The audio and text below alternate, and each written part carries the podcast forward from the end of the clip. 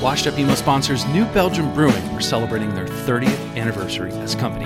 To celebrate, they're releasing Wild Ride Amber IPA, a happy tribute to their iconic fat tire. Even better, New Belgium Brewing are giving away bikes and gear all year. Find out more information by visiting newbelgium.com.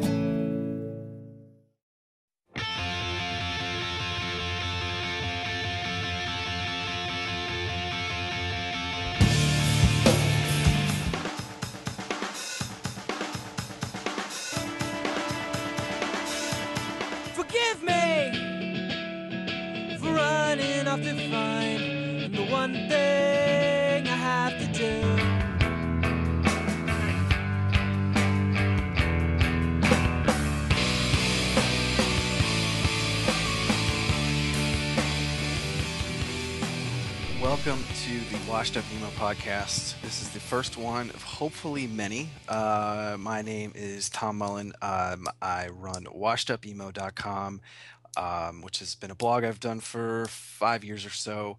And uh, as my co host, Mr. Raymond Harkins is here as well. Oh, welcome, Tom. This is a uh, fun endeavor, and I'm very excited to be doing it with you and seeing what else we can accomplish with this this fun endeavor. Yeah, I feel like, you know, I think there'll be people out there. I know that you guys are listening right now, but don't worry, plenty of your friends will be on board next week and the following week. And um, we have a lot of, I think, really interesting, interesting things to chat about and guests from the emo post-hardcore scene and sort of the history. And hopefully, through these episodes, we can kind of give a breath of um, where these bands came from, what their knowledge was, where they are today, and sort of hopefully, if you're a new listener of to this kind of genre music, you can kind of tell the past, and um, you know that's kind of uh, you know uh, where I'd like to see this thing go. Yeah, I think it's. Uh, I'm I myself am a avid podcast listener, and I know you you dabble in it as well. And I, just think it's uh, it's cool because I've never personally listened to a podcast that has dedicated itself to a genre of music. You know, you have like alternative press has a podcast where they interview artists and stuff like that, and uh, it's not going to be unlike what we do, but um, you know, it obviously focuses in on such a wide breadth of music. Um, and so I think just this is cool because this is a genre of music that a lot of people, you know, hold very dear to their hearts. Uh, and yeah, I just think it's cool that, you know, we have the ability to kind of explore that with the people who, you know, helped build it from the ground up.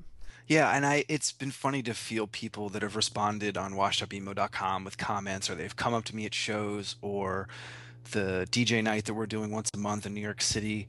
It, it it's funny everyone has this really personal connection to it and they want to express it and I think a lot of these bands enough time has passed where they're okay to chat about it. And what's interesting is we're in a great position Ray and I where we're able to we've dealt with a lot of these bands previously or through other bands. And so the lineup of guests that we have coming, I think, is uh, um, people are going to be really, really excited about. And obviously, I don't want to speak before we get them, but definitely the cream of the crop will will be on board to, to chat. Yeah, definitely. What? uh, How about you, uh, Tom? You can walk through kind of you know your own history of within the uh, not only you know kind of where you discovered emo, but like what you've done you know professionally and how connected you've been with music for a long time. Yeah, definitely. Uh, it's funny. I was going to punk rock shows in Vermont and hardcore shows, and I had never seen like a major label band or a. I didn't have access to the bands that came on MTV and you know seeing Nirvana and those kind of things. They never came to Vermont. I never got to see them, and I only saw punk rock, hardcore, those type of bands, and that's what I got into. And I feel like from the hardcore scene, um, kind of delved into post-hardcore, and when I got into college, um, thank God. Uh, I went to school at this like small college in North Carolina, and um, a friend brought me to see Bad Religion, and it was like the biggest show I'd seen. Uh, I thought it was the greatest thing ever.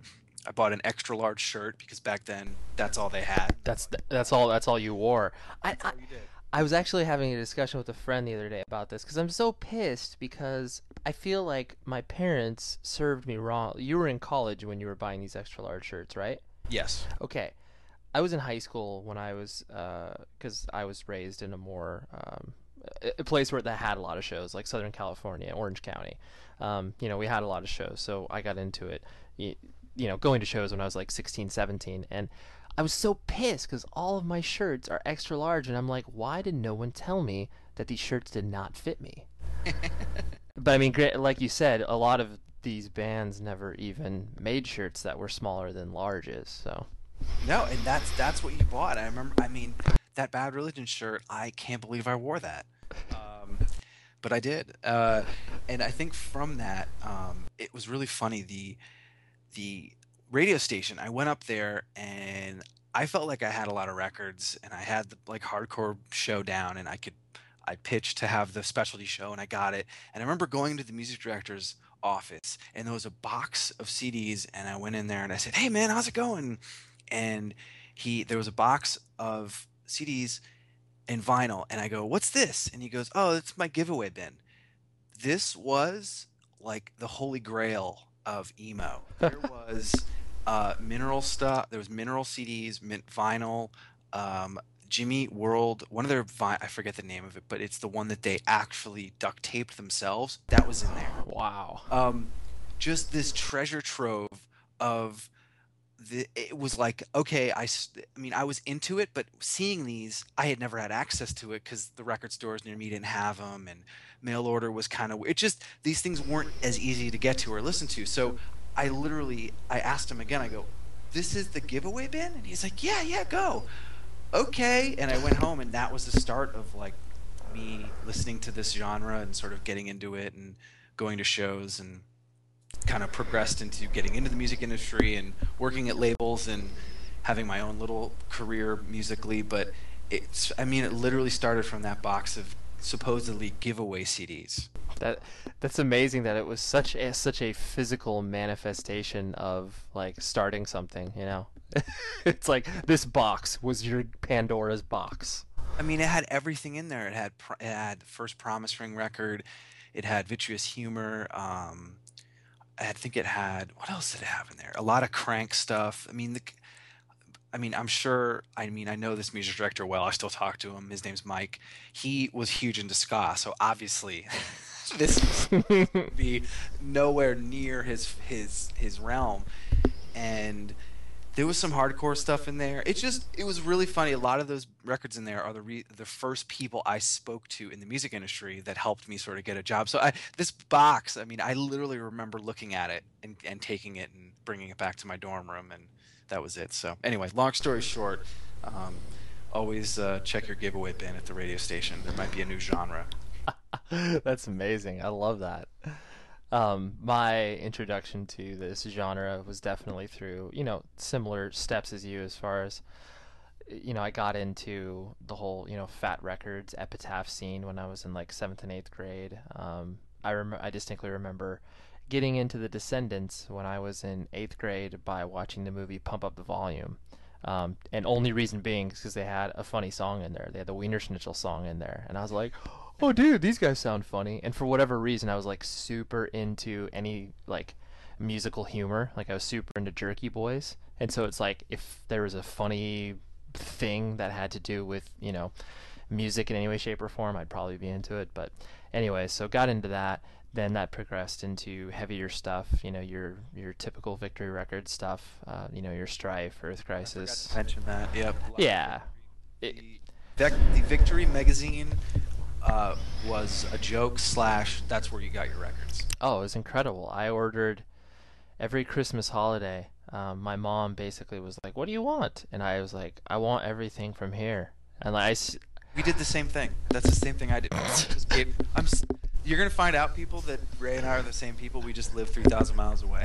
so good. Parents gave me. They were like, "What do you want?" I said, "Give me a hundred dollars, and I'll just buy whatever I can at the Victory site." Dude, it was that that, and it was it was so funny opening those presents in front of like you know my grandparents, where it was like, oh cool, here's a shirt with bulldogs all over it. Like, okay, cool, firestorm, sweet, exactly.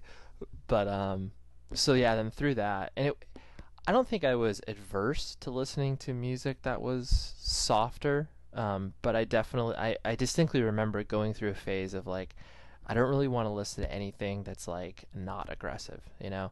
Um, and so, and then I, I just remember buying because I, I just you know worshipped at the altar of Victory Records, and because I that label had such a large reach as far as their musical genres. I started to get into different stuff that they were putting out. Like I got really into Guilt for a while, um, and so I think that started to open my musical palette a little bit. But then, um, About the donuts, right? yeah, or Hi-Fi and the Roadburners,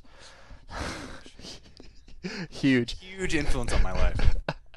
and then the uh, I distinctly remember buying the Revelation Records in-flight sampler. Um, I mean, that was like five bucks at your local record store, and I just bought it because I was like, oh, you know, there's like I like Gorilla Biscuits and I like some of these bands, um, and that's when obviously the label sampler was still, you know, a very viable option for discovering new music, and then um, the Texas is the Reason song, Back and to the Left. That's where I was like, that is my touchstone of getting me into music that wasn't screaming. No, oh, definitely. and Yeah, then, that- that yeah, it was huge. I mean that that the Farside track on there, the, the Shades Apart song, totally. it was like that mold of pop, like really catchy tunes, but it wasn't, you know, it wasn't like a, you know, it wasn't top forty.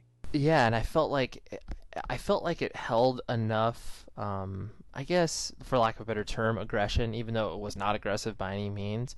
But um, you know, it was obviously tuneful, and they just were able to kind of combine everything that I was looking for at that time musically. And then, like once I started to peel away those layers of of Revelation catalog, that's when you know you got in like all those bands you mentioned, you know, Game Face, Sensefield, anything that originated from Rev, and then from there, that's when you know when emo started to hit as far as you know your get up Tree.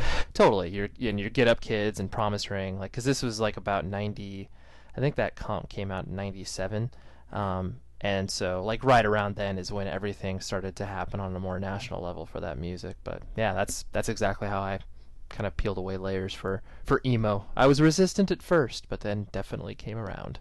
Yeah, it, it, it the I think the like those record labels like the Caulfield Records, the and um the Initial Records, um what's the one that the Get Up Kids are on? Why am I forgetting? doghouse Doghouse, um, you know that those all those guys were there and putting out these records and it was so it was still so word of mouth. Um, you had to go to the show, you had to buy the record. It, it definitely made it, you know, like a conquest or like a search versus let me just you know media fire everything and I have the entire discography in five minutes. Yeah, no, definitely. I mean, I, I think everybody can wax nostalgic about um, whatever musical genre they get into being more pure than it is cur- in its current state. But it definitely had this. Uh, I think everything was so unintentional with this scene where it was just kind of like everything kind of led to one another. Um, and it just, you know, everyone kind of tripped onto bands and, you know, those bands started other bands. And I don't know, it just seemed um, very different than the way that you know, like it's like punk and hardcore scenes kind of started to spread. Um, because it seems like those bands really kind of, um, you know, they were bored suburban kids that kind of had a purpose, whereas the I don't know, a lot of the bands that started like they kind of just wanted to uh, have an outlet for their emotions as opposed to you know pushing a political agenda or whatever. Mm-hmm. Yeah, no, I think I think all those things are. It, it's so funny that I always make fun of you know West Coast and East Coast, and it, it's just we came to that same point, just kind of through different labels, but it all it traveled to the same spot. So I find that really interesting. Yeah, no, it's it, and that's obviously the reason that we you know wanted to come together in a the same digital room and obviously shed light to this subject.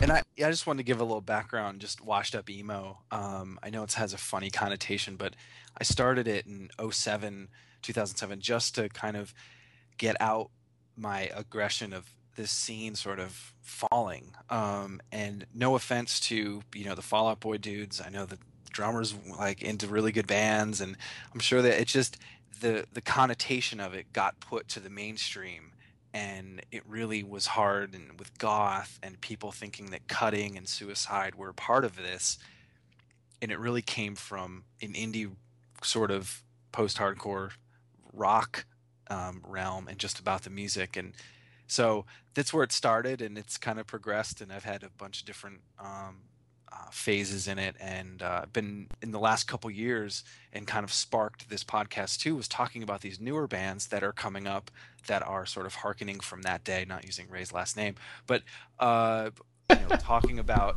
the old sort of in referencing those bands and it's just it's really nice to hear that it meant enough where it's lasted and 10 years have gone by where it's people have i mean there's still i mean i still get reviews i see of like my chem and it just says emo or that's just going to happen because the word is just it's sort of out there i just think that if there's a, a forum to kind of chat and talk about these newer bands who are they'll rather reference those older bands than the newer bands just a great opportunity to um, help those guys out too Yeah, definitely. I, th- So I mean, it, that's, that's why I do the site. I do it for fun. I do have a real job, um, but right now that is just what I've been doing for fun. So we'll just add this to it.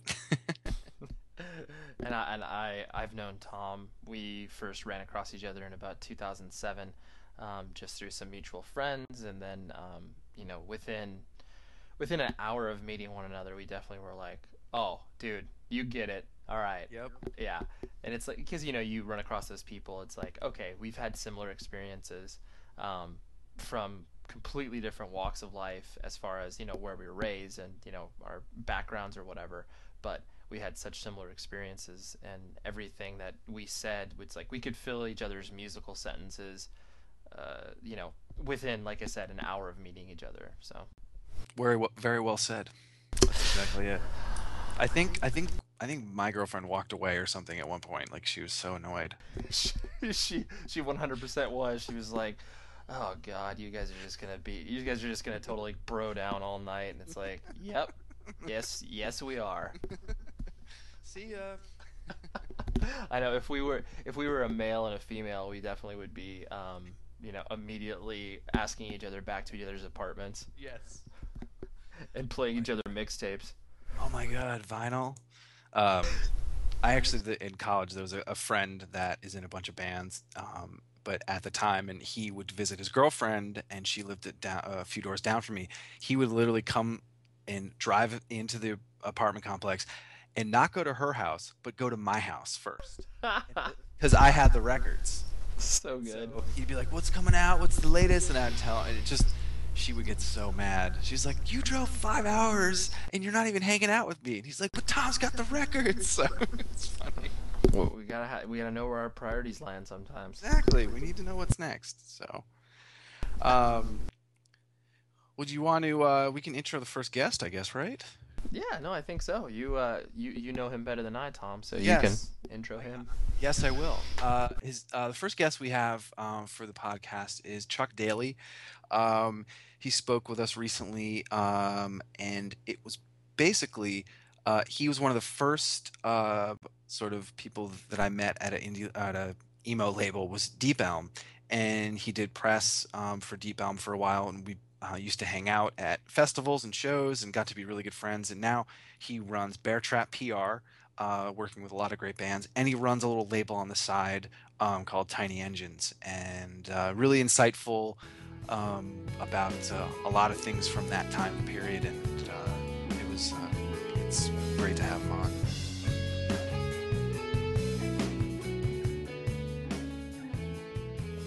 Chuck, thanks for being on the Wash Up Emo podcast. Uh, we met what '96, I believe. No, no, no. um, I didn't start working at Deep Elm until maybe God, it was 2000 or 2001. So not not quite that early. But I got Camber in the mail when I first got there. But so you weren't even there yet. I didn't get. Um, yeah, I mean, I graduated college in '98, and then probably didn't start working at Deep Elm until almost two years later.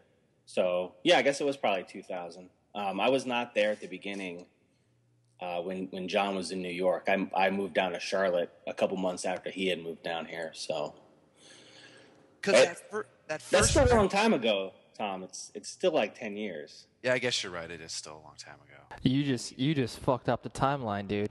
It's you know what's fine about that is that I'm old and I'm deaf, so that's fine.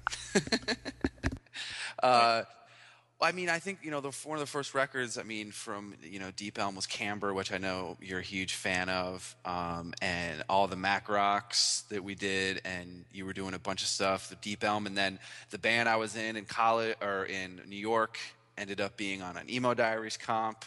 Yep. Um, then you jumped ship and you did Bear Trap and Tiny Engines, so you kind of kept it real. And I just wanted to kind of you know go through some of that stuff. I think first one would be um, you know some of those first bands that you kind of dug uh, growing up that you think kind of helped get you into it, and kind of how that came into Deep Elm. Um, well, I mean, as far as the Deep Elm angle, uh, that that Camber record, "Beautiful Charade," was was the first thing I ever got from the label, and that definitely helped open my eyes up to you know to what John was doing at the time, and you know the fact that I even landed a job at Deep Elm was just because I was a fan of the label and just happened to be to be uh, browsing the website and saw that he was hiring, and it was just sort of a you know, like I said, I just graduated college and I'm sort of looking. I didn't know what I was going to do, and it was I just sent the resume on a, on a whim. Um, but you know, in terms of growing up, uh, you know, I came from like a pretty small town in Western Maryland, so there wasn't like a ton of shows, or you know, I didn't really have any access to to you know underground or punk music. So it wasn't like I came from any scene like that. Um, in college, I definitely started getting into to, to punk more. You know, I worked at the the radio station, and um, one of my roommates was really into Bad Religion, so that sort of kicked it off there. Um, but in terms of the whole emo thing, it's funny because uh, it was Braid's Frame and Canvas, but I discovered it because Alternative Press had published an article. I think it was called "The New Hardcore." Wow. and and Braid was one of the the bands that was featured, and it was you know it was it was mostly emo bands, but they were calling it the new hardcore, so I had no clue, you know, and that's that's Braid Braid's frame and canvas definitely kind of kicked it off, and then you know like I used to. Do you remember that website? It's definitely not around anymore. It was called Rocket Fuel, and they covered a lot of that that genre in the early days. I don't Um, remember that one. yeah, it was. There weren't there weren't very many out there. It was like, you know, rocket fuel. Um, I think Action Attack Helicopter was one of them. hmm Uh, yeah, I mean, none of them are around anymore. Splendid. You guys remember Splendid? Dude, you're blowing my mind. I literally have never heard of any of these. Yeah, this is see, this is why you're on. Well, this is my job for a lot of years. I mean, you know, starting out at Deep Elm was just you know covering all the media stuff. So I'd, I'd you know I'd visit these websites all the time. But even before that, that was again I wasn't living in a place with a scene or anything like that, or even a good college radio station. Um, so you know it was the internet that I kind of got my, my information from. I just I just relied on the Revelation Revelation Records message board. Yeah, that was Kind me, and then then, Victory Records, Victory Records message board. I know that sounds really cheesy, but that had a lot of stuff on there. Yeah. So do do the do those message boards go back that far? 'Cause I don't really remember message boards until, I mean, not, not Mess- that long ago. Message boards for like well for Revelation. I didn't really vi- visit the Victory one, but Revelation like that started around. I want to say between '94 and '96, because like I, not only was I getting like show information from like local, you know, because they actually had. I remember they had a show listing. They had a map of the United States. That was a huge site. Like if you got on that, I feel like your show did better. Totally. And so it's like they had that show listing, and then they also had the message board where obviously people talked about whatever they wanted. Um, and I just remember it was like such a hub because I could book shows for my band, I could find out about new music, and it was like that was the first site that I remember in my own mind where it was like I found out about news. But all those other sites you're listing was just like I they just didn't pop up on my radar. But obviously, since it was your job, it better have po- better have popped up. Those are more sites that would you know they they they'd review bands and you know interview bands. So for me, for that, it was just me trying to uh, discover new stuff that I never heard of before. And you know what I just thought of? Uh, when you brought up Revelation, one of the other ways I sort of got more into the scene was I would, uh, you know, I would do mail order through No Idea because they had the, you know, the the the magazine catalog things, and you know, it was back then when you'd, phys- you know, you'd physically, you'd get a the magazine and send in cash, and you know, there was no really, there was no email about it or ordering online. It was all it was all done that way. But you know, the magazines. I can't remember if they had like articles and stuff in it too. Yeah, they did. They definitely did. Yeah, that's what I thought. But then, like in the in the mail order district, uh, the mail order section, there was always like a little description next to each item. You know, just like one sentence. And I, you know, back then I took a chance on a lot of a lot of stuff, and some of it was crap, but some of it was was pretty awesome. You know, some of it I still have now and listen to. So Yeah, I, I love that you hit on that because I distinctly remember myself uh, looking at descriptions from various catalog, like you know whatever the initial initial records catalog. I just catalog. yeah, very. Uh, oh, you know, very yeah, very. I forgot about that. those ones were amazing because you felt like when you read that description, you were just like, I better fucking like this. I'm ordering it, and it was just so like, uh, yeah, I just re- Faith. yeah, I remember how intimate it was to feel like, all right, I ordered that record and it's coming to me, and I'm really taking a chance on it. Yeah, there's such a great nostalgia with that. You know, I, I mean, obviously things are easier now, and you, it's so you know you find new bands with the click of a mouse, and you can listen to them, and you most of them have their entire record streaming. But there's something really cool about that whole not knowing what the hell you're gonna get, and just the anticipation and but also listening to the whole record. I, I, Yeah. mean, I have such a hard time now with, you know, you you know, Ray sends me a band or you send me the record, and I get you know through six tracks, and oh something happens or some, it's like back then it's like you put the record on in your room and you sat there, mm-hmm. and it's like it was like a, it's not religious, but it was like you took that 45 minutes and i mean it's funny i put on records sometimes and you know it, it'll be on shuffle and it'll play you know the 11th track of an album. I know every word and yes there's other records that that happens to but i don't i think that time frame there wasn't any distraction Yeah, definitely. And I think that's why a lot of people are, are getting into vinyl again because there's I think there's a disconnect with the whole digital side of things, which again, don't get me wrong, it's very convenient, especially in you know, doing what I do. Um, but you know, there's there's something I, I you know, I think you said there's something a little bit more intimate about stuff like that. So that's I mean, that's one of the reasons that I started getting back into vinyl big time was just I don't know. It was, it was more of an engaging. I don't know. It it was just a better experience for me. yeah So and then you know some of the you know when you were there you know at, at deep elm and working those records and i mean did you feel something i mean I- we'll get into the emo diary stuff but did you like feel like wow like this is something that's catching on or uh, did it i mean i remember those i mean some of those years people i mean it, you were chastised if you said emo Or or or did you or did you show up to work crying? That's a better question. i did I, I had to, you know, every day there was a go cry in the corner session, and we wrote poetry. Um, no, I mean, John definitely caught flack for the emo diary stuff, and you know, in in one sense, we were always trying to expand and not not expand too much, but you know, if you look at some of the later catalog where we, you know, we put on stuff like Latterman and um, I don't know, Red Animal War, some some of the more punk punk bands we were working with. Um, I don't know. Emo is just the stuff that that both John and I really liked at the time, and we didn't we didn't push it that much, except for the emo diaries. Uh, I don't know. We tried not to think about it too much. It was just I I, I mean, you know, people say stuff about John, but I definitely learned a lot. I mean, pretty much everything I know, and it was a great experience. And I loved probably like ninety percent of the band. So, you know, it was it, it was always fun, and it was always it was hard work. I mean, we worked like 11, 12 hours a day, and I I don't think I had like a serious vacation for five years, but. You know, we we did it because we loved it, and we always felt like we were we were kind of on the verge of something big.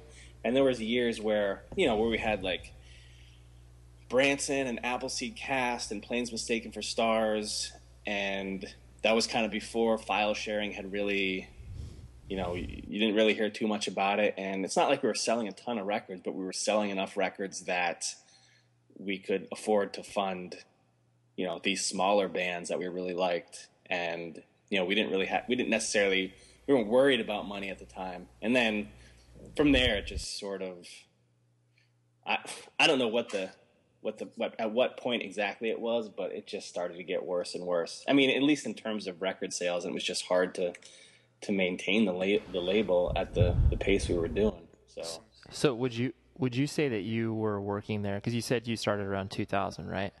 Yes. Um, so would you say that that like moment, whatever the 2000 2001 time frame, that was like the heyday for Deep Elm, and also how many like how many people ended up working there at any given time? Because the impression that I always had about Deep Elm was like, dude, maybe one or two people working on it at a time. I didn't get the sense that it was like this. Uh, I guess this. Well, I use the word empire, but obviously, obviously that means a, a, different thing to independent music. But um, so yeah, was that? Do you feel that was the heyday? And then like how you know what did the the staff look like there? The, well, you're you're right about the staff. It was okay. It, I was there for like seven and a half, seven and a half, eight years, and you know, for that time it was always John and I, and then I don't think we ever we had one other full time employee, uh, Will Miller, who actually does Bear Trap and Tiny Engines with me now. So we've uh, obviously kept in touch, and Will was there for maybe I don't want to say definitely, but like maybe two years, two and a half, three years, something like that. And he did most of the mail order stuff. Uh, but other than that, it was just John and I, and maybe an occasional intern. Although those never really seemed to work out. Well, well, and yeah, you guys were in North Carolina, so it wasn't like yeah. Los Angeles or New York where you have kids tripping over each other to intern at record labels.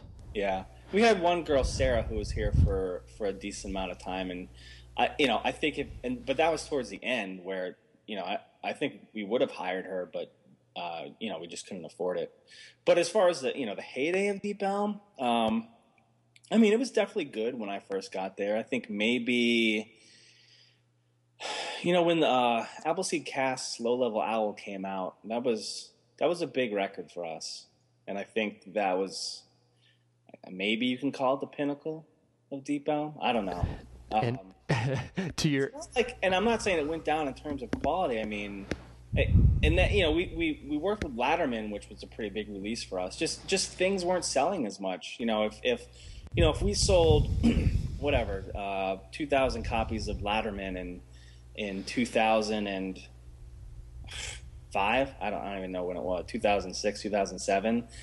You know, I, I rewind maybe five years, and I think we could have, you know, we could have sold twice that. And it was just a climate of, like, I don't want to blame it all on file sharing, but you know, there was a lot of indie record stores that were closing their doors. The whole distro situation was just sort of crap. Um, yeah, the music the music landscape was changing, and the you it was, it was, and I don't, you know, I think John always he really hated file sharing, and I don't, he never really tried to figure out ways to embrace it. Although now, I, you know, he once I left, he sort of took a break for about a year, and now he's everything he's putting out is mostly digital, and he's focusing a lot on uh, licensing for movies and television. Um, so in that respect, Deep Elm is all digital now, which is funny if you think about it. But um, he took that he took that year off to be like, all right, it's about time. I guess I do all this. Well, he took the year off because I think he was just burnt out and kind of figured that it wasn't, you know, the, at the the way that Deep Elm was progressing, he just couldn't keep it alive. And that's you know that's one of the reasons I ended up leaving. You know, be- before that, I sort of saw the writing on the wall, and just in general, I kind of wanted to start my own thing. Um, but I, I, saw the way Deep Elm was going, and I was just like, I better think about this. And you know, so it was, it was, it was totally fine when I left, and I think John was he, he you know it kind of took some of the pressure off of him. You know, he didn't have to worry about what I was going to do. So, yeah. What um. Good. What do you think the? Because uh, I, I uh, anytime anyone works at a label and for you know an extended amount of time, I'm always curious about the um, what do you what do you pinpoint as far as being I guess the, the biggest selling release while you were there? Uh, not even so much maybe number wise, but maybe like exposure or whatever the case may be. I know you referenced Appleseed Cast, but um, yeah, I mean, I think Appleseed Cast has always been Deep Elm's biggest band. Um, but you know, uh, Latterman. I mean, Latterman's. I think continues to get big because those guys are all playing in bands that are pretty popular right now. Like Phil is in Iron Chic, um, and Pat is doing Bridge and Tunnel, and Matt is in what's Matt's band? Reviver. Yeah. Um, so the legend of Latterman continues to grow, but I don't even think John's press. Yeah, I don't even know if he's pressing any records. I know No Idea is doing the vinyl version of a bunch of that that those releases. Yeah. Um, so I don't know. I mean, but when when I was there, in terms of our, our biggest seller, it was it was Appleseed Cast, and it's funny too. You know, if there's any band people listening, um, it was just in terms of sales the biggest sellers were always the bands that toured the most, and Appleseed Cast toured the most, and then you know behind them were maybe Planes Mistaken for Stars, and Brandtson for a while was was a decent seller, and Latterman toured a bit too. So, um, I don't know. I just, you can you can do well if you get out on the road and you connect. You know, you connect with the fans. Sh- shocking, shocking. Yeah, I mean it's not rocket science well, it, that's kind of funny point. Uh, it's like I deal with a lot of that stuff where, you know, they're wondering why this band isn't selling and all this. It's like they got to go on the road for three years. They don't know who they are, uh, and it's like you have to do that sort of, you know, push.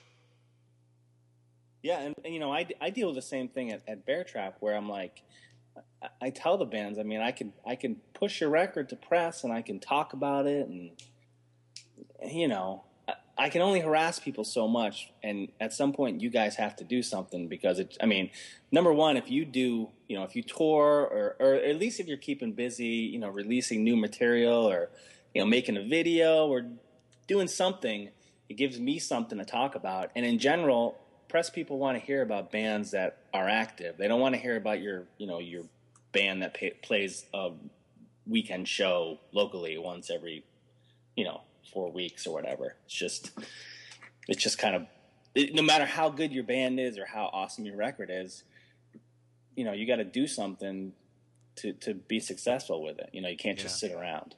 So, were, were there any? You know, I know there's a bunch of favorites from those eras. I mean, I loved "Cross My Heart," um, obviously "Drive Till Morning," uh, "Slow Ride," "Star Market." I still listen to. Were there any others that kind of didn't get the love that you totally dug?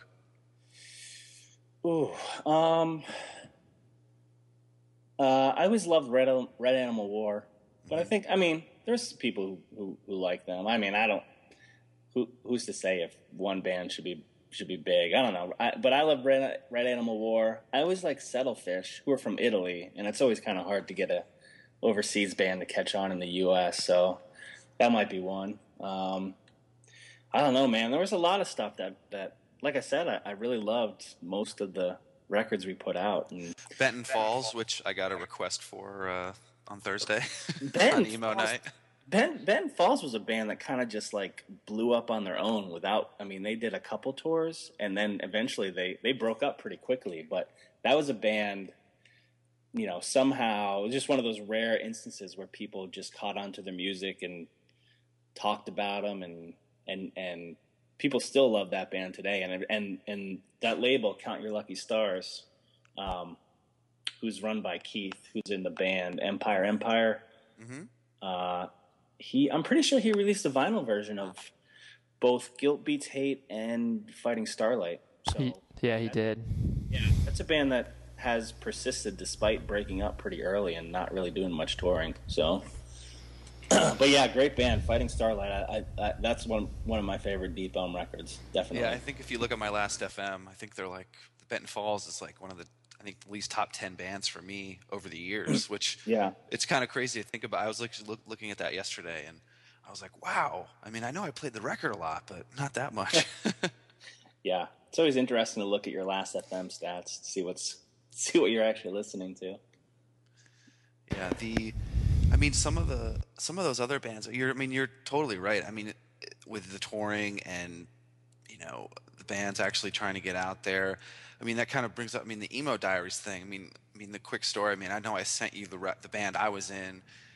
You guys sent me a contract. Um, I was, and I literally. I mean, I think I read half of it and signed it, sent it back. I didn't give a shit. I was going to be on emo diaries. Yeah. you know.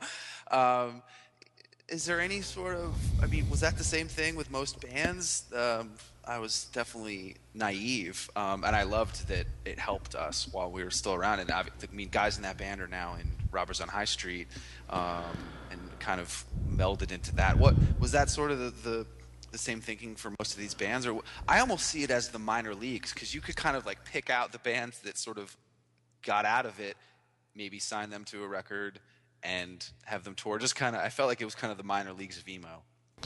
Yeah, well, you know, in terms of the contract, there really wasn't much to it. So, you know, I know there wasn't. I'm just, I'm that thing. I, mean, I, I, I, think the only thing about the contract was that, you know, the the song on the the whatever emo diaries you were on was it was supposed to be exclusive to that for. I mean, I think it was maybe only two years or something, or I don't know. It might have been like it might have been longer than that, but that was part of the appeal of the emo diaries. One of the thing, one of the things that made it popular was that you could only get those songs from the emo diaries. So, and then I mean that that was pretty much it as far as the contract. I think the band's got you know like thirty or sixty copies of the record or something to sell yeah, whatever. Yeah, no, I think I, I, actually, actually I think it was a box. I think I got like a hundred. Yeah or something and was able to use them at shows. No, it was great. It was great promo. I just I was just laughing because I just remember being like, I don't even care what this says. like, I want yeah. the diaries. You, I need I need to interrupt because I need to reference the fact that I had no idea that you were in a band that played and you got on which emo diaries were you on, Tom? Seven. And what was the name of your band? Halifax Code. Okay, don't don't fucking keep that shit from our listeners, dude. God. Look it up, man. There's a lot of information on the web. no, I, I just it's one of those things like you, your friends your friends keep certain things from you and then they just like drop it on you at random times and it's like, yo, really? Why are you keeping that? But actually, there's really no information on the Halifax Code on the web. There's, if you want to look up stuff about robbers on High Street, there's a lot of stuff. But for us, I mean, it's funny. It's how I met Francis Garcia uh, from Drive Till Morning, who I still keep in touch with and has a studio. And it's just, it was kind of funny because he actually reached out to me on email from that because he's like, hey, you're in New York. We should do a show. Um, and we ended up doing shows together, working together. And he actually, this is another thing, Ray, you might not know. I recorded a solo record in New York. oh my Francis, God, again. Francis, Francis recorded the solo record. blowing my mind left and right. what, what, was it called? Turn the knife or something? Turn the knife. yeah, that's pretty emotional. I was. I look. Uh, this is the reason I'm doing this. I may, I may have that record somewhere. I don't know if you actually sent me a physical promo, but it's possible it's in a box somewhere. I'm if not, it's on SoundCloud, and it's funny how many people play it, and like some foreign country person will say, "Hey, I heard your record." I'm like, "Wow." Yeah. Wow. That's amazing. Awesome. I I am gonna do some research on you after we're off our, our show. Dude, why was there never an emo diaries tour? That's a great question. Because it would have been a pain in the ass to do. I guess. True, lo- logistically. Yeah, we did a Deep Elm tour. It was the uh, that suicide prevention awareness tour, and I think it was Brandtson, Red Animal War, Desert City Soundtrack. Oh, there's another band I really love, Desert City Soundtrack. Um, uh, God, I can't remember now. There was like five bands, five or six bands, and it was just sort of a disaster. And it was really, I mean, we spent like months and months promoting it and doing, and John booked the tour, and it was, it was the most stressful thing ever. And then the turnout at the shows were just not that great. And I mean, I think tickets were 10 bucks. I don't know. It was, yeah, it's it's hard to do that. That's then that was one of the things that made me say I will never ever ever ever book a tour ever. So I, I the people who are booking agents, I mean, God bless them. I would I, I tell people that I tell booking agents that I was like I, I hate your job. But um yeah, so that's why there was no emo diaries tour probably. Yeah, the um, before because I know Tom has a few other questions about the emo diary stuff, but um, rather than ending on uh, a, a, note that might not be positive, because I know there was obviously a lot of uh, controversy. You know, a lot of bands spoke out about appearing on emo diaries. You know, after they've signed the contract and after they did everything with you guys, you know, on the up and up, uh, and then you know whatever once this was more so like from you know the earlier uh, the whatever volumes one through five maybe. Um, and granted, I have no idea how well they sold as it continued, but some bands obviously spoke out and were like, "Hey." We don't appreciate the fact that you know you guys have sold a lot, and I use that word in air quotes because this is not a video podcast.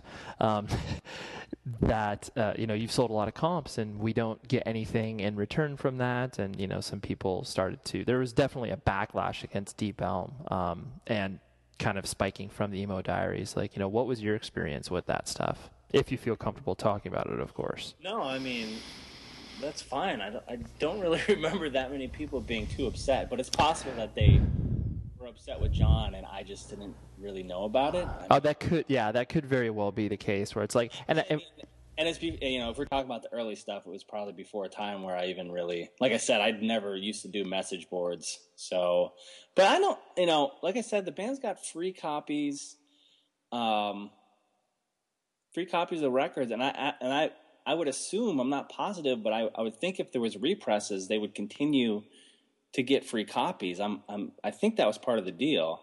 Sure. And, and, like I said before, I think it also it was after a certain amount of time, the bands were allowed to do whatever they wanted with the song. Like they could put it on something else, which I think is you know the Jimmy Eat World song that was on the first first uh, emo diaries eventually ended up coming out on something else, I believe. Um, so I don't know. I mean, I I really don't remember that sort of backlash. I mean, the backlash I remember was just you know people hating the emo diaries because it was called the emo diaries. Right. Yeah. No, and that and that, that could have been all like tied up together. And you know, when I use the word backlash, it definitely wasn't like the independent music scene was up in arms, but the I just I just remember like at, partially just because I think people like us in the digital room are hypersensitive to everything that's happening. So it's like you know you see one post on a message board and you're just like, oh my god, there's beef. There's something that exists there. Um, if I um maybe if I actually pulled out the emo diaries and looked at the bands, maybe I'd remember something. The only the only like serious beef I ever remember, and it was before I got the Deep Elm, was with the Sam I Am song, because they ended up putting that song on something else, and John was like, "Well, you can't do that yet. You know, it's you know you're still under contract." And I think he ended up suing them. And I think I, I mean I think he probably won. I don't even know what happened with that. Like I said, it was before I got there. Oh wow, that's interesting. Yeah, that was the only that was the only time I ever really remember.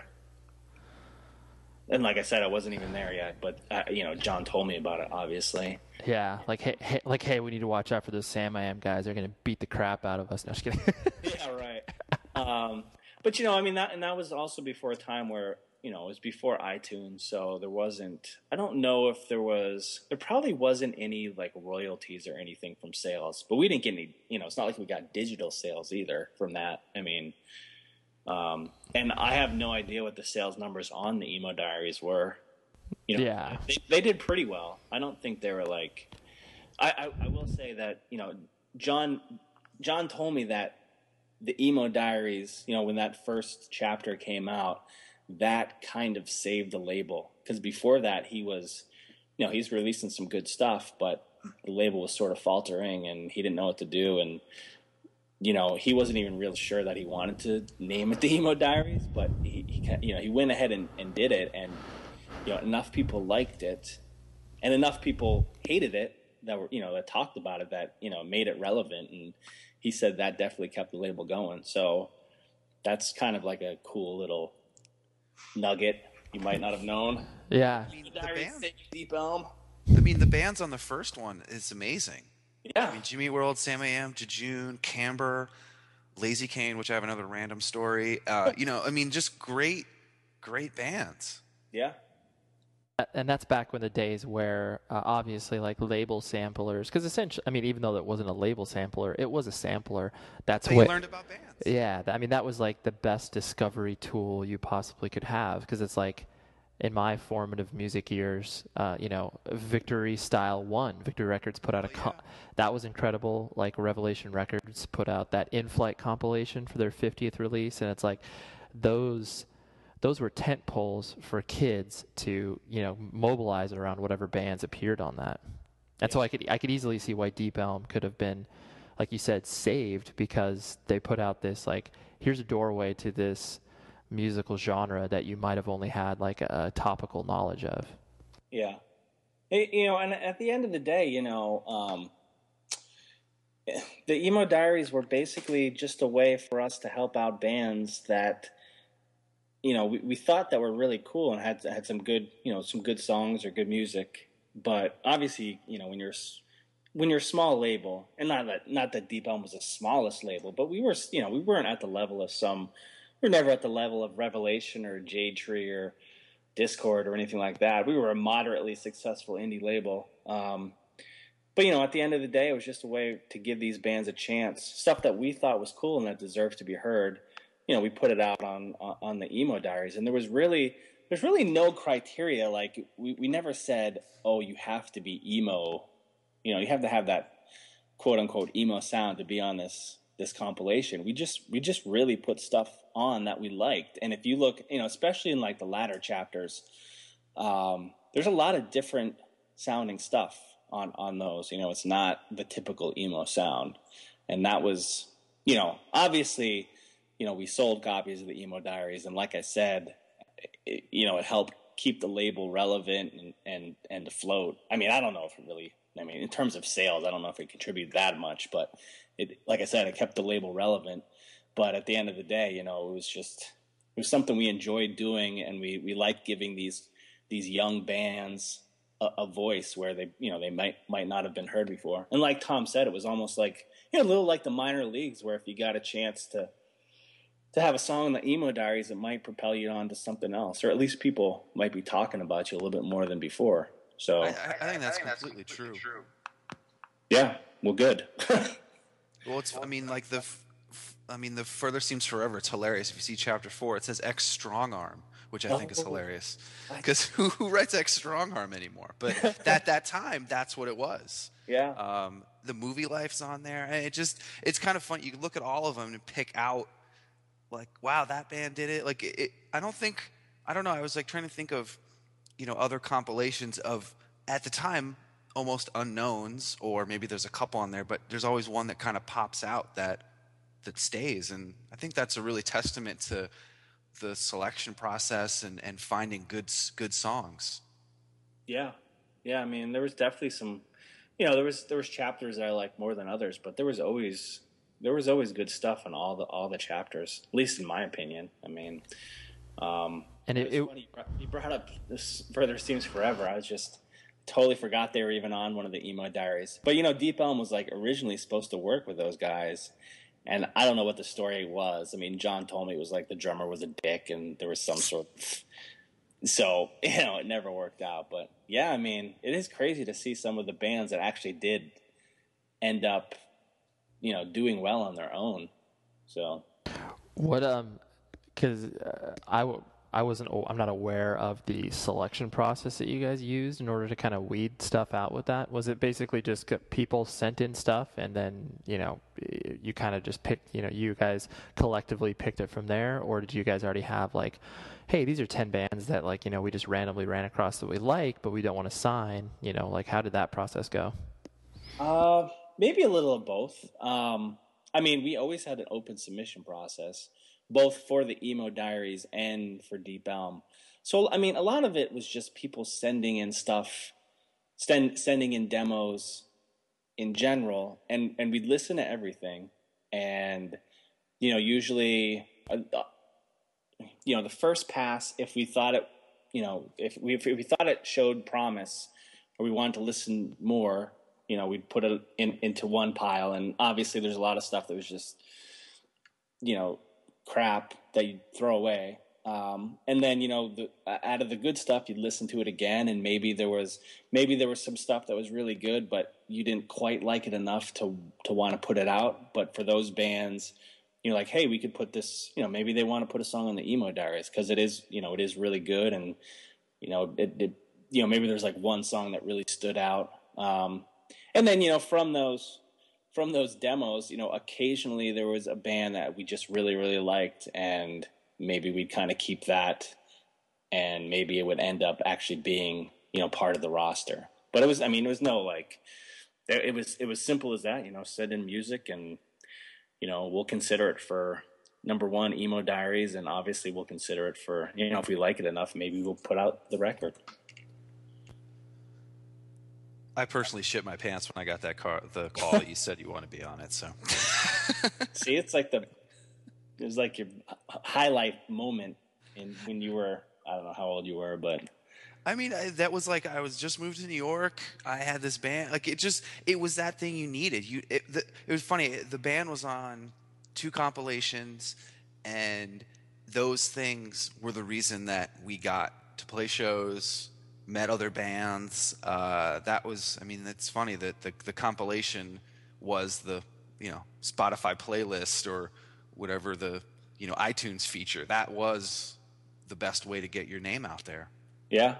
So when you sent sent us music, was it a full length or did you just send like a bunch of songs? I sent two songs. Yeah. See, I mean, we we get stuff like all, that all the time. I mean, sometimes bands would send full records, you know, wanting to get signed to Deep Elm, and sometimes they would just send a song or two, you know, whether or not they they wanted to to do something on the emo diaries or maybe they were just kind of making us aware of you know hey we're out there you should pay attention to us. But i mean it was all sorts of different different things. I i mean there was no digital i mean there was no digital submission at the time which is you know interesting to to remember a time when there wasn't any of that stuff. Because now yeah. it's you know it's probably like for all labels it's probably like all digital submission i mean who wants to get you know, who wants a stack of 50 promos that just laying around?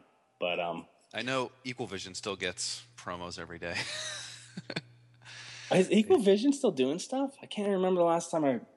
What are they? What are they releasing these days? Uh, it's fine. My girlfriend still works there, which is hilarious. Um, yeah. So I'm still connected. They they did the We Came as Romans record. Eisley, they're putting out the new Say Anything. Um, Eisley? Really? Yep. Uh, what else? See, I feel like there. Just to, not to get on too much of a tangent, I feel like there's like big labels like Equal Vision and Victory, who I don't know if they just figure that they're, you know, maybe they have like a big enough fan base where you don't really see like reviews or much press coverage on those labels anymore. Like I was just thinking about Victory the other day, like what the hell are they doing now? But they're still around. I mean, they're still releasing stuff. Ray, so, what's the big band? Is it A Day to Remember? Isn't that their band? On Victory? Yeah, It's it's a I think it's a day to remember. I, mean, that's I think that's keeping the lights. I mean, it's I think it's for them. It's it's when I well, was there, it was a band. I mean, just backstory. I mean, I worked at Equal Vision for three years. I feel like you had this tentpole band, and then you were able to kind of bring up other bands, and it wasn't like every band was popular, but you just had one band kind of carry it and help bring everybody else up, and tours yeah. and all that stuff and you know what? The, I'm, I'm, i mean, I'm sure Equal Equal Vision and Victory are doing still doing quite well based on their back catalog too. Which you know, a label, you know, labels that have been around forever and have such a rich, you know, rich history of, you know, releasing pop. I don't know. I don't know if I want to say popular records, but you know, records that kids really connect with. Uh, you know, I mean, maybe maybe it's just you know Tony Brummel by himself you know, reaping the benefits of his back catalog. I don't know, and occasionally releasing one or two new records. I, I don't know. It's just. I know that. I mean, with EVR, a lot of the big thing is their merch company too. Um, uh, oh. They have they have a huge merch thing. Um, it's unbelievable. Um, I've gone back there a couple times just to go to the office and hang, and just they keep adding more labels that they do merch for, more tours that they do merch for. It's just you know the the the adage you know you you can't download a T-shirt. Yeah, um, that definitely was um, a big deal, and it just um, it's a it's it's it's actually a really really cool story. I, I give Steve the guy that owns it, is a huge credit for um, you know taking it and, and trusting people um, and kind of expanding it. So, but yeah, it, it going back to you know the sort of the Deep Elm. I mean, I feel like those bands popped out, and either you knew them from that, or you saw the tour and you did sort of some research on them, and you found out they were on a comp or they were on the label. It just every it, I felt every a lot of those bands in that in that time frame kind of you you came back to Deep Elm, and that's how you started searching. That's how you started buying, like you guys said, you know, you buy records on a whim. Yeah, and Yeah, you sort of yeah. trust the label. You trust. I mean, there there is a fan base of EVR. There's a fan base of Rev. There's a fan base of Century Media. There's a fan base of Deep Elm. I feel like definitely Yeah. during those years. I, I, I mean, and I think that's a good point. That you know, any label, any independent label that that becomes moderately successful is usually, you know, it's based on the fact that their fan base, like you said, they trust what they released, and then there's lots of kids who just continue, you know, no matter what they put out, they'll continue to buy, you know, to buy most of it, which is great. You know, I mean, that's if you're a label, that's at least these days, that's one of the that's how you can survive. I mean, and not even. I mean, I, and coming from Tiny Engine's perspective, we're, we're you know we're mm-hmm. pretty much we're just a hobby, and our goal is, you know, our goal is only to, you know, break even or maybe make a little money to be self-sustaining, where we can just continue to put, you know, record sales into future future records. So, but you know, we you know, I'm not. We don't have like a ton of mail order customers. We, we do all right, but there's definitely a lot of kids who who buy multiple multiple releases from us, and that's that's definitely great to have to kn- to know that we have like a a small but a solid uh, fan base who who who supports us like that. And then you know, like there's you know, like you said, Equal Vision, just really branching out and trying other things. You know, it's it's a tough world for labels out there now. I mean, it's especially considering that bands can do a lot of the stuff on their own. You you basically as a label you basically have like two choices. One to either obviously just like, you know, kill any whatever brand identity you have and be able to, you know, like you said, expand your horizons, signs different, sign different bands that don't sound like what you've done before, or you can kind of do, you know, um, whatever, like no idea. Like there's there's not many labels that have that sort of, oh, it comes out on this, so it must be good anymore, because it's like you know, obviously, like we're referencing, like the mid to late 90s, you could trust certain labels where it's like, dude, whatever they're putting out, I will probably like and I will definitely buy. But now it's like, you know, it's such a label such as yourself, uh, you know, Tiny Engines, it's like you guys have the ability to do that because, you know, you're not relying on this as your main source of income where it's like, hey, we can release bands that fall under the same umbrella and you probably will like this if you like this. Yeah, no, exactly. And it was we never had any, you know, grand illusions that we were going to become a full time label. Yeah, it, working at Deep Elm taught me enough to know that it just wasn't possible, and and not and I, I don't even know if I'd ever really want to do that again. I mean, it's, it's a lot of pressure to keep your label alive, or you know, just you're constantly trying to figure out you know new ways to sell records and to introduce kids to the music and get new kids on board and You also have to you also have to figure out how much cocaine to buy too. Yeah, it's totally. That's That's one way to get it on the radio. uh, but yeah, with Tiny Engines, it was just at the at the beginning. I, you know, Will and I, and then there's another guy, Jeff. We just kind of said, you know, we want this to be fun. We want it to succeed, and we want to continue to be able to release records. So obviously, there's some element that, you know, we need to sell stuff, but ultimately, you know, I just want the whole process to be fun. I want to I want to work with bands that that we really love. Um, I want to spend a little bit of extra money on cool packaging and and cool vinyl colors, and you know, I just don't. And, because it's a hobby, I don't necessarily have to worry about you know failing. Although you know, we, we don't want to. We also don't want to put our own money into the label. I mean, we do, but it would be nice that we, like I said, if it could be self-sustaining. Um, so uh, you could you, you don't want to you don't want to uh, put your kids' college education on Tiny Engines. You Exactly. can My- just spend it all. my my wife definitely does not want to do that either. She, I wish she was here because I could I should have her talk about Tiny Engines and how much she loves it. Um, every time I'm working on something Tiny Engines, she's like, "Why aren't you doing something that actually makes money?" Wow. Uh, okay. Um, You know, uh, Chuck. I think just from Bear Trap, I mean, that kind of came out of your love of working some of the same bands. And it just, it's funny how that each of these things kind of comes out of loving the music and it ends up working. Yeah, I mean, uh, now we're finally expanding outside of the Bear Trap roster. But when we first started Tiny Engines, we were like, oh, we don't want it to be just. Well, I mean, obviously there were some Bear Trap bands that we really loved, and we loved, you know, we wanted to work with them. But we we said, you know, let's not make this a Bear Trap label. But I mean, that's and that, but that's what it actually ended up being for like the first four or five releases. Um, and now we're now it's sort of See, it's hard for me to say where the label is right now. Like, I feel we're doing well. I mean, probably not well enough. Um, you know, we can't we can't just release anything we want to release, and we, we still can't release you know more than four or five things a year. But you know, I, I, I, like where we're heading, and I like the bands we're working with, and you know, it's it's most importantly, it's it's been fun. Like I've really enjoyed the whole process of of making vinyl records, which I never, we, you know, we never did vinyl at Deep Elm. If we did do vinyl, it was always licensing it out to to other labels. So I, you know, seven, eight years at Deep Elm, and I had no clue about the whole process of making vinyl. So that's, it's been eye opening, but I've I've really enjoyed it. So Does does uh and bear just so I'm correct in this, Bear Trap is like obviously your full time gig, and that's what you spend most of your time on. Yeah, I mean, Bear Trap is my quote unquote paying Your bread, your bread and butter. Um, and but I I I stay home with the kids. I have you know two two little boys who are like three and a half and one and a half. Um, so I really don't get much bear trap stuff done during the day.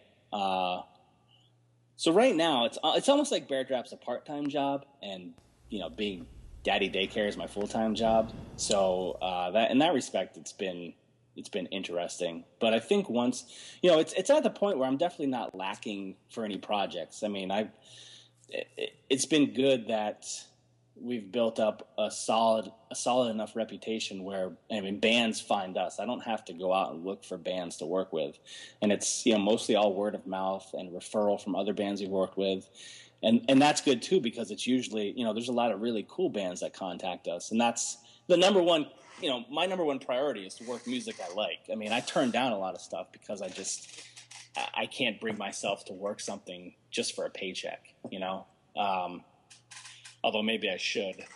but yeah, I mean, right now Bear Trap's you know full time minus the time I put in with the kids, and then you know, and then I've I've got Bear Trap and or I mean Tiny Engines, and it's it's definitely a full life, and I think um, I don't know. We'll we'll see when the kids are old enough to go to school full time how it how how things progress. I mean, I, I feel like I have, you know, I think we're doing well enough where you know I'll, I'll never be rich. You know, I'll never I'll, I'll probably never make any more than you know a you know the high school teacher, but you know at least I get to work from home and I get to do what I want and you know it's it's my own thing and it's it's definitely been fun. So I I can't complain really. That's awesome. Yeah. Um, and I know we, Tom and I, kind of wanted to ask some more general questions in regards to you know connecting it back to the website and just kind of you know f- focusing in on uh, emo as it were as a genre. Um, when you know, for you, when did you first start to notice that emo obviously had shifted meanings and you know it started to become uh, there was a lot of negative connotations that were attached to it? Oh man. Um I think there was I mean, working at Deep Elm, I feel like there was always sort of a negative connotation with emo. Um it always seems like seemed like we were fighting that fight to make emo cool. And then all of a sudden, at some point, you know, you're getting bands like Dashboard Confessional and um, I don't know, like some of the you know some of the bands that became really big and got and had some main, mainstream success, which is great. I mean, nothing. I don't want to take anything away from those from those bands, but they were being portrayed as emo. You know, like bands like Fall Out Boy, and and that wasn't necessarily the emo I was. You know, I, I would never call those bands emo, really. Um, Which is the catalyst for the washed up emo story. yeah, yeah. It, it, it was just weird. Like, okay, we're supposed to be this emo label, but we aren't really reaping the benefits of any of this stuff. Um, but I, I, mean, I don't think we really ever paid all that much attention to it. I think everybody else probably paid more attention to it than we did, and we just sort of, you know, we, we went with it. We were like, well, you know, if people call us an emo label, that's fine, but we're going to release stuff that we like, and if it's emo, that's cool. If it's, you know, if it's something else, then that's just what we're going to do. Um, and and then I, I don't know. It's in the past couple of years, it seemed like I mean, emo is obviously people. I mean, people use the term all the time who have no, you know, no clue what it where it came from. You know, it's just funny to hear it. You know, in, in like a sitcom or, you know, in reference to like some kid who cuts himself. Uh, I'm just like, what? What? Um, but now it's almost like there's bands that are bringing back that old school emo sound, like like Algernon and uh, you know bands like that and now it's almost like emo is cool again like the like the underground emo that i like that you know that i would associate with emo it's almost like it's not made fun of now and i don't i don't know what happened where the turning point was exactly i i, I feel it was like two years ago uh, there started to be those bands and they were saying you know i'm not referencing Fallout Boy i'm referencing mineral i'm referencing yeah. promise ring and there enough time had passed. I feel like where these these they were older, but and they maybe they were younger, but they didn't like what they were supposed to at that time. What was pop, which was the bad emo, and then they sort of found those bands um, kind of organically, and it was just uh, it's funny. I mean, I remember there's this band Gates from New Jersey, which yeah. a friend sent me the record. I was blown away. I was like, is this 1998?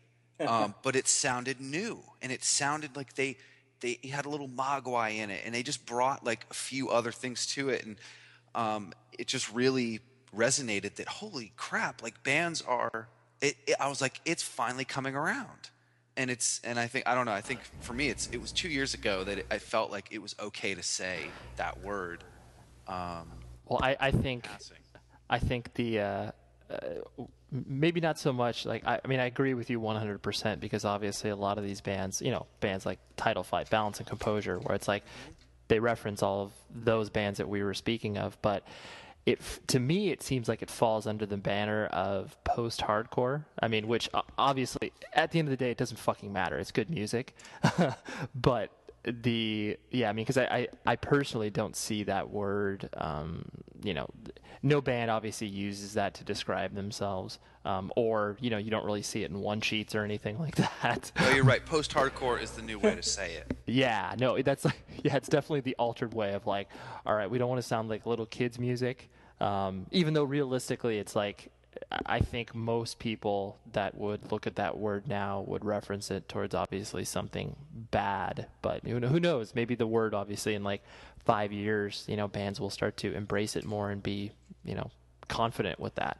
Can we think about post-hardcore, the word, for a second again? I'm like laughing to myself. I, whenever I thought of post-hardcore, it was the dudes in hardcore bands doing bands after. That was post-hardcore to me. Like, yeah, Quicksand was after you know, Youth of Today. Okay, now that's what he's doing. That's post-hardcore. That's his band. Yeah. Well, that's that's like it's just it's so easy to lump that term on anything that basically it's like, well, it's kind of aggressive, but they don't scream, so it's it's after hardcore. It's after. That's what it is. And you know what? Now that you mentioned post-hardcore, I am recalling that uh, that was pretty much I believe the word we used in all our bios to replace emo. Amazing. Find and uh, replace. Yeah, it, and, and, because I wrote most of the Deep Elm bios all that time, so you know, you, would always be. I, I, remember at the beginning, first couple years, you'd you'd be really cautious. You you wouldn't want to mention the word emo in the bio. So it, it would be it'd be, be post hardcore is what we'd use, and I think towards the end we started, you know, we were like, whatever, we'll just say emo. But um, that's totally true. We totally those words were like interchangeable, even though you know, do they really even mean the same thing? But post hardcore was like the tough way of saying emo. Yeah, and like some of the bands, I mean, it's funny the the DJ night that we do once a month here. It's it says emo slash post hardcore because if you just say emo, people are going to think one thing, but if you throw in post hardcore, be like, okay, they can play Taking Back Sunday for us, you know, or whatever. It's just like even Is though Taking Back Sunday post hardcore. I'm just saying it just helps. I'm just saying people can at least feel more comfortable saying other bands. Yeah, Because sometimes if you just say emo, they're like, all right, well, they're just going to play stuff that makes you want to cut yourself. yeah. Um, and See, but you know, like I always thought of post hard. I mean, I see exactly what you're saying, but you know, when when I thought of the word post hardcore, I would actually think about bands like Quicksand Mhm. that were, you know, they were based in hardcore, but then they were sort of had this, you know, emotional slant to them, and and that was still kind of cool. You know, it wasn't like it wasn't full out emo. It was like hardcore, but it was sort of sensitive too, and and and you know, it was it was okay to to like that sort of music. Like it was okay to like Quicksand. Um, I felt at the drive-in kind of fell into that, but they were more angular, more the indie side. That they Yeah. kind of went that that direction instead of straight ahead verse, chorus, verse, breakdown, chorus times two. No, they're well, they're they're they're post hardcore. Okay, just leave it at that. All right. All right, Ray has spoken. Yeah, yeah. No, I'm just I'm labeling everything. Guns N' Roses post hardcore. Fat Axl or Skinny Axl? That's true. Later, later Guns N' Roses post hardcore. there you go. That's awesome. Uh, I just, Chuck, was there any kind of fun memories from um, Mac Rock? I, I know Mac Rock was this, uh, just for people, those a conference that was the Mid Atlantic uh, conference of you know college radio stations from you know Virginia, Maryland, North Carolina, South Carolina, and uh, I I remember I would that fest was a weekend run by WXJM in Harrisonburg, Virginia, and it was just I would see bands there the year before uh, they would play CMJ or South by Southwest. I just it, I felt it was like such an exciting few years, and I know you got you guys were down there, and I would get to go down there for for work stuff. Was there any kind of fun stuff you remember? And I remember, I mean, for me, the first band I ever saw open the fest in I think it was '97 was the Get Up Kids. Uh huh. They were the Uh, first band on. Yeah. I it, I mean, it was. You know, it just I, I just popped in my head that I think I have a picture of you and I somewhere uh, in a in a pile of pictures at at the label expo. I should dig that up and scan. It. Yeah, that'd be awesome. Um, yeah, I mean, Mac Rock was always it.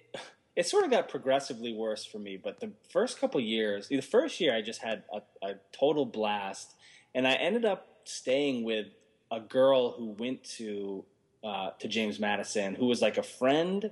I have like a photo best, of her. Best. Uh, I don't know if it's I don't know if it's that girl or Different I don't girl? know. Maybe it is. There was a lot of girls, right? Let's just Yeah. move on. Chuck, continue. she was like a friend of my the best friend of one of my brother's good friends who went to school in West Virginia. It was just so it was just really random and I was just like poor and needed a place to crash. And um I mean there was nothing like particularly notable about that night except we just you know, we hung out at a couple bars and just had like a really, really good time. And she was just like a really gracious host. And I think that, you know, I had a good time at all the shows and stuff, but I think that sort of added to the whole the whole weekend that, you know, I could just meet this random person and just have like a really, you know, a solidly fun time. And then, you know, the next couple years it was, you know, it was fun. And I don't know, I don't know what it was, but the last the last two years I went were just weren't really doing it for me. I mean, I remember one of the last years I went up for Deep Elm when we we set up a booth at the label, uh, the label expo. I mean, everybody was buying vinyl, and we had no vinyl, and I think I sold like two CDs the whole time, um, which was just weird. But I, I don't know. I mean, I don't know if it was because I was younger and just didn't really give a crap that I had such a great time, and then later on I was older and grumpier. But um, oh, I mean, there's no there's no doubt there were some great memories. I mean, nothing. I never did anything like super crazy, but just in general, the experience was always was always pretty good. And Well, I I, think- I know they're still doing it, and I kind of, I, I wish I could get back up there again, but it's, I mean, it's it's hard with kids now. You know, it's you can't just do those weekend getaway Yeah. trips. So Well, I think that I'll, I'll definitely I- look back on those those those times with fondness. Yeah, I went to the ten year, and it was, it was just, you know, you could just see it, it moving to another way, and it just, it wasn't as organic. I mean, you, you stayed with people from campus. Like, if you're in a band, you went up and you play, or you stayed with them at their house, um, and it's just, it was just kind of that sort of community um, aspect of it that I, that I, that I really missed.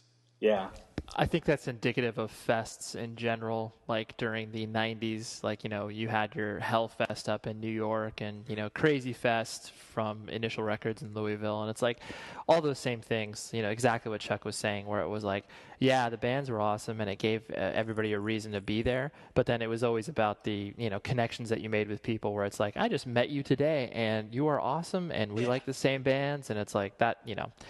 I, I just I really really really hope that it's like uh, you know kids that are coming up now uh, you know a place like Warp Tour obviously there's there's a much less sense of community there but I hope that in some way shape or form they're able to have those experiences that we had where it's like you know you just randomly run into a person and like hang out with them at Warp Tour all day and then you know you're best friends on Facebook or you know whatever You medium common ground of music. yeah, exactly. It's like I, I just hope I hope that that exists in some way, shape, or form, um, because obviously I know we all have such fond memories based off that fact. Yeah, and Ray, I don't know if you know this one random story. I'll I'll make fun of myself, and there's actually video of this. There was a year that Spitfire played, and it was supposed to be their last show. They played the big room. It was I don't know, 2,000 kids were in there. I mean, it was something stupid amount of people, and I knew a couple guys in the band. Um, the drummer, his uh, girlfriend was at the school I went to. Anyway, they knew my favorite band was Helmet, so they literally started. They didn't tell me. I'm on the side of the stage hanging, and all of a sudden they start going into "In the Meantime," and the singer hands me the mic, and I forgot every word. Oh, amazing! And so literally I like I do the chorus and the lead singer didn't know the lyrics either. So literally they played an instrumental version of In the Meantime with me crowd surfing and screaming because I didn't know the words. And literally like the video is so cringeworthy that I was like at some point I'll bring it out and I'll rip it and put it up on YouTube. But it's that's like the ma- whenever someone says Mac Rock, like my head instantly re- remembers the mic dropping as I try to pick it up while 2,000 kids are watching me screw up a song. So good. see, I never had one of those experiences. I, well, I, I think it's good that you didn't. yeah, seriously, You know what? The, the year that Fugazi played, um, that was awesome. You know, good time.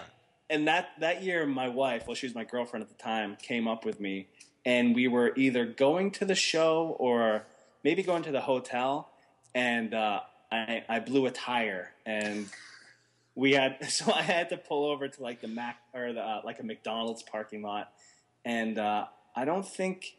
I don't know. I didn't have a spare tire. I can't remember what happened, but uh, anyways, I missed the show. So this was like my one chance to see Fugazi, and I, you know, totally God said no. So I, I don't Did know. you go to his panel? Did you miss that? I, I probably I don't think I did. I don't think I ever really went to a panel.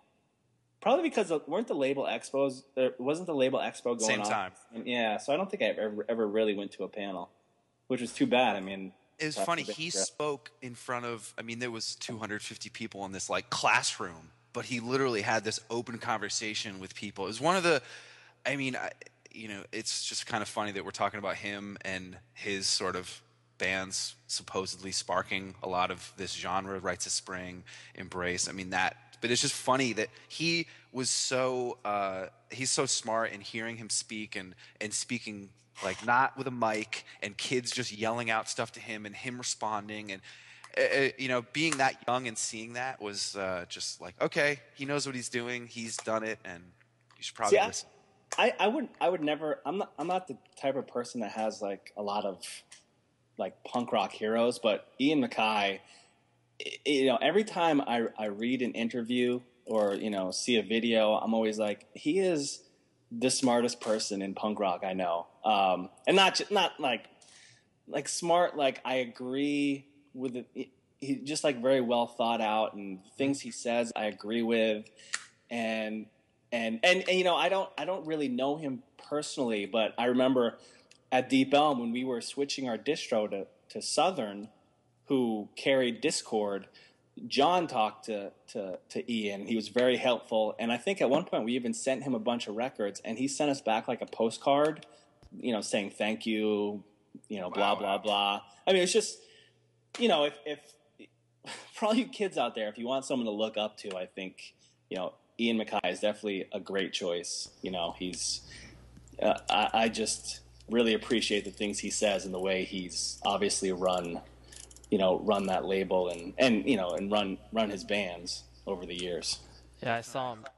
I saw him about two years ago. He did like a West Coast spoken word tour, and um, yeah, he just. I mean, there was like 400 people packed in this like tiny room at a uh, University of California at Irvine, and um, it was just it, it same sort of experience I imagine you had Tom at Mac Rock, where it's like he just got up there, you know, he taught like I was I was in the in the front of the room just being like okay i pray to god that no kid asks him about straight edge. Because it's like are you fucking kidding me? Like and of course some kids like hey what are your thoughts on modern straight edge?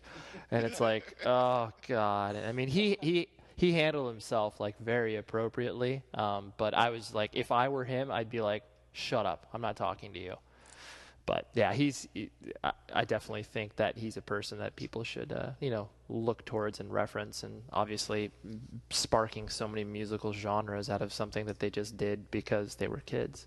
Yeah.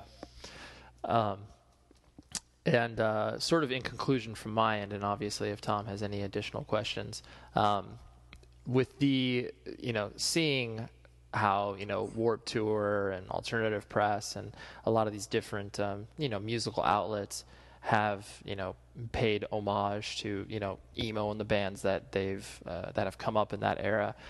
Um, and kids are obviously becoming more aware of those bands. You know, um, w- Chuck, where do you personally kind of see this headed? Um, not only as a person that obviously you know works in publicizing it, but then works as far as a label uh, as well. So, like, you know, what what sort of trends do you see coming up within that, and um, if anything at all, or or or avoiding the trends?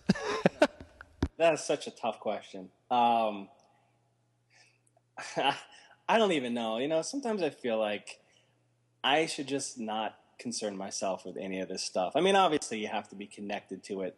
You know, if, if you're running a PR company, you need to be connected to to the things that are going on within the scene. But you know, the way I the way I run Bear Trap and the way you know we run Tiny Engines, you know, the, the only thing I can really be super concerned about is do I believe in the the bands that I'm working with? Do I think they're worthy of a, a bigger audience? Do I think pe- more people should hear these bands? Um, and you know, how how can I help help do that? I mean, how can I how can I get the word out there? And I think at the end of the day, you know, I mean, good good music really. Um, I mean, that's sort of the the bottom line, and I I can't necessarily, you know, uh, concern myself with other other factors like that. I mean, you know, obviously you have to keep up with social trends like Facebook and Twitter, and you know, stay on top of uh, of that sort of thing. And and obviously the whole social media thing is a big, you know, that that seems to be pretty pretty huge. But uh, even in the way I run Bear Trap, a lot of it is still like the old school way. Like if I if I uh, you know if I uh, if if someone gives me a phone number, a lot of times I'll call them and touch base with them that way. And I still work a lot of physical promos. You know, I know a lot of companies have sort of switched over to all digital, but I still think there's something to be said about sending somebody an actual record. I send people a lot of vinyl records. A lot of bands I work with will give me vinyl promo copies, which I think is awesome because there's obviously people who love that sort of thing. And I don't know, it's just I think it's finding a way to connect with with other folks and I don't know trends. Again, that's a hard question. I don't know if that really answered it for you.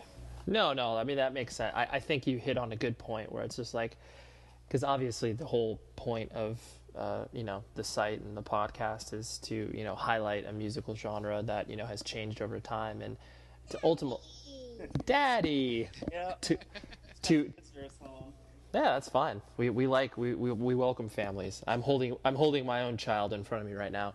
Um Is your child being quiet? uh yes he, I guess. yes he is. He, he's six months old. He doesn't know how to talk yet so it's good. Um but yes, to focusing on the fact that ultimately we've we're all intrinsically connected through music, and um, however people decide to do that these days, like you said, whether it's those you know Facebook, Twitter, whatever, or it is through places like alternative press and you know Warp Tour. Ultimately, that people have that connection and realize that there is stuff that came before them as well. Yeah. I mean, and you mentioned, you know, going to, to Warp Tour and, you know, I think that's, that's another thing that I think people are sort of missing out on. You know, the whole social media aspect. Sometimes I think people forget about going out to see a good show and connecting with people in, in that respect. And I'm guilty of it too, because I mean, well, number one, I'm, I'm you know, almost 36 and you, that, you know, I You're you're practically dead. You just sort of feel awkward going to shows where you know You did miss the Hopesfall shows. I I did miss the whole Fall show. um, but when you're like 15 years older than everybody in the room, and they're kind of looking at you like, Are, "Is this guy a narc or something?" Um, it's just sort of weird. But I try and get out as much as I can, and you know, I definitely know some kids out there that I see at every show, and um, but yeah, just I think it's important for people to go out and obviously support the bands when they when they are able to get out on the road because touring touring is obviously it's really hard.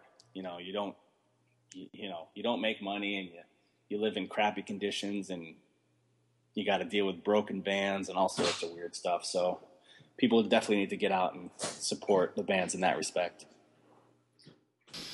Cool. Did you have anything else, Tom, that you wanted to uh, hit on? Chuck, you're amazing. Well, thanks. I didn't, for some reason, I didn't really, I didn't know this was going to be like a, um, a Chuck Daley interview.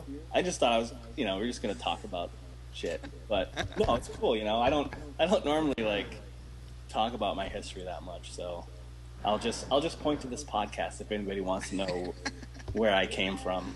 Well, that's sort of the, the idea of this was, you know, these people that have kind of come in my life and Ray's life that I feel like have such, you know, impact on me and what I've, obviously the emo diaries and just, I think these stories are, I think, going to be interesting to hear um, for people that are coming up and listening to this genre and finding out the history. And I hope, I hope people get something out of it.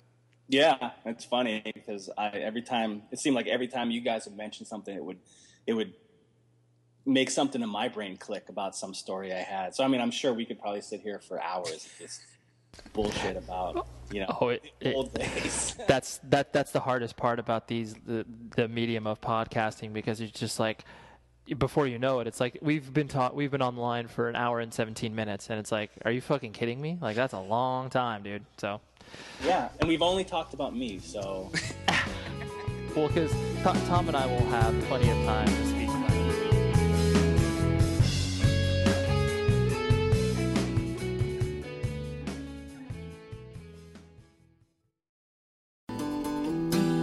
Hello, Washed Up Emo fans. Thank you for listening to this podcast over the last nine plus years, or if it's your first time, welcome. It has flown by, and I appreciate each and every one of you for listening. And for this current episode you're about to hear, I do have a favor of you. I have some books out right now called Anthology of Emo, and Volume 2 was released last fall. I really think you'll dig it if you haven't heard of them. It features guests from the podcast, including Jim Adkins from Jimmy World, Chris Conley from Saves the Day, Travis Shettel from Piebald, and Jon Bunch from Sensefield. Also reprinted Volume 1 so you can order both. Check out the DIY publishing at anthologyofemo.com.